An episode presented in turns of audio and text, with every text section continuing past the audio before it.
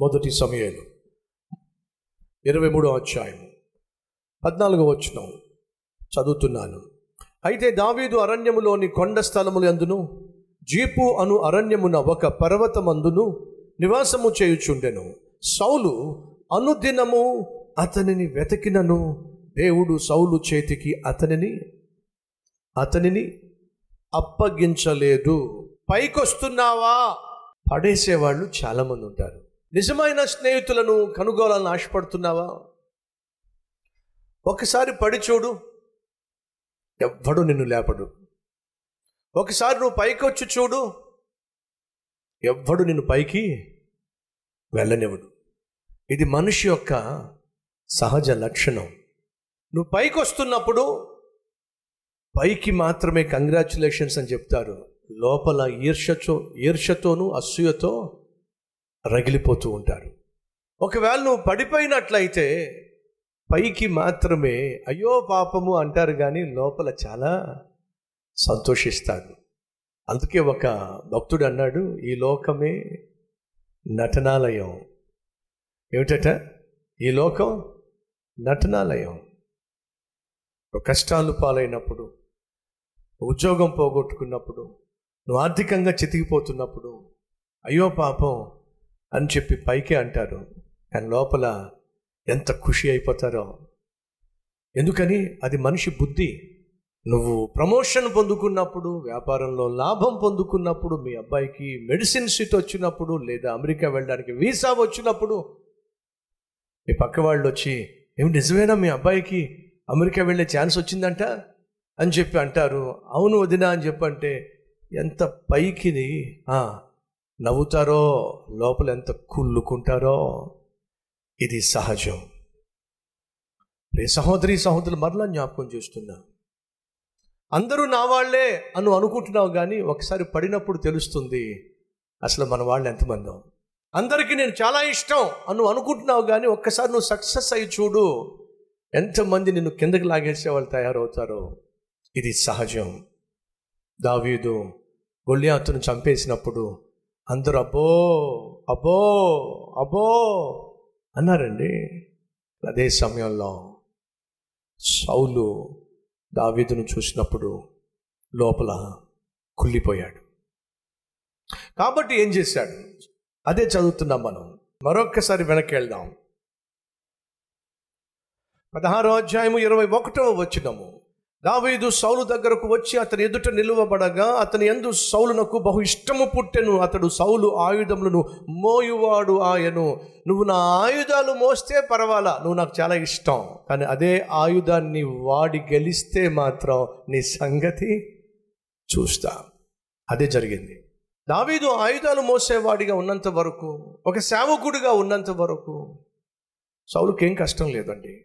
కానీ అదే దావీదు యుద్ధ వీరునిగా యుద్ధ శూరునిగా తనను తాను కనపరుచుకున్నప్పుడు ఏం జరిగింది? పద్దెనిమిదవ అధ్యాయము తొమ్మిదవ వచనము. ఏడవ వచనము తొమ్మిదవ వచనము. ఆ స్త్రీలు గాన ప్రతి గానములు చేయుచు వాయించుచు సౌలు వేల కొలదియు దావీదు పది వేల కొలదియు శత్రులను హతము చేసిరి అనిరి. తొమ్మిదవ వచనం. కాబట్టి నాట నుండి సౌలు దావీదు మీద విషపు చూపు నిలిపాను. నువ్వు పైకి వస్తావా నిన్ను పది మంది చూసి మెచ్చుకుంటున్నారా? అయితే నీ సంగతి చూస్తా నాకు అసూయ బహు ప్రమాదకరమైనటువంటి మాయరోగం. మత్సరము అసూయ ఎముకలకు కుల్లో మర్చిపోకండి. మళ్ళా ఎవరికైనా అసూయ ఉందా? ఎవరైనా బాగుపడుతుంటే చూడలేనటువంటి మనస్తత్వం ఉందా? జాగ్రత్త! అది నిన్నే నాశనం చేసేస్తుంది. అది నీకే కష్టాన్ని తీసుకొస్తుంది. అది నిన్నే కూల్చేస్తుంది ఈ విషయాన్ని ఎప్పుడూ కూడా మర్చిపోవద్దని మనం చేస్తున్నాను. మనకంటే పైగా పైకెళ్తున్న వాళ్ళు మనకంటే వర్ధిల్లుతున్న వాళ్ళు మనకంటే ఉన్నత స్థితికి చేరుతున్న వారిని చూసినప్పుడు మనస్ఫూర్తిగా సంతోషించి చెప్పా కదా మనం పైకి వస్తున్నప్పుడు కంగ్రాచులేషన్స్ బ్రదర్ అని చెప్పి షేక్ హ్యాండ్ ఇస్తారు. లోపల మాత్రం ఎలా నిన్ను షేక్ చేయాలో ఆలోచిస్తారు. అది పనికి మాలిన బుద్ధి. నువ్వు అలా ఉండడానికి వీల్లేదు.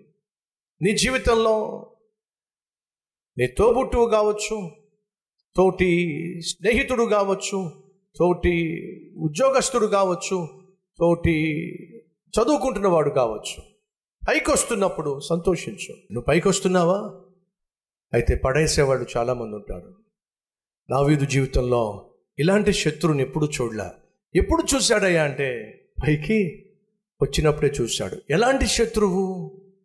పైకి ఇష్టాన్ని చూపిస్తూనే లోపల కుళ్ళిపోతున్న వ్యక్తిని దావీదు కొత్తగా చూస్తున్నాడు.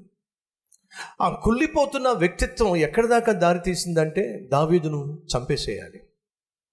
ఇంతకీ దావీదు ఎవరు అని మీరు జాగ్రత్తగా ఆలోచిస్తే సౌలు యొక్క అల్లుడేనండి. ఎవరు? సౌలు అల్లుడే. చెప్పా కదండి అసూయకు రిలేషన్తో సంబంధం లేదని. కయ్యను ఎవరో చెప్పండి. ఏబేలు? అన్నయ్యే. అన్నయ్యే! చంపేశాడండి తమ్ముణ్ణి. చెప్పా కదండి అసూయకు రిలేషన్తో సంబంధం లేదు. బంధంతో సంబంధం లేదు. బంధుత్వంతో సంబంధం లేదు. అసూయను దయచేసి రానివ్వకండి!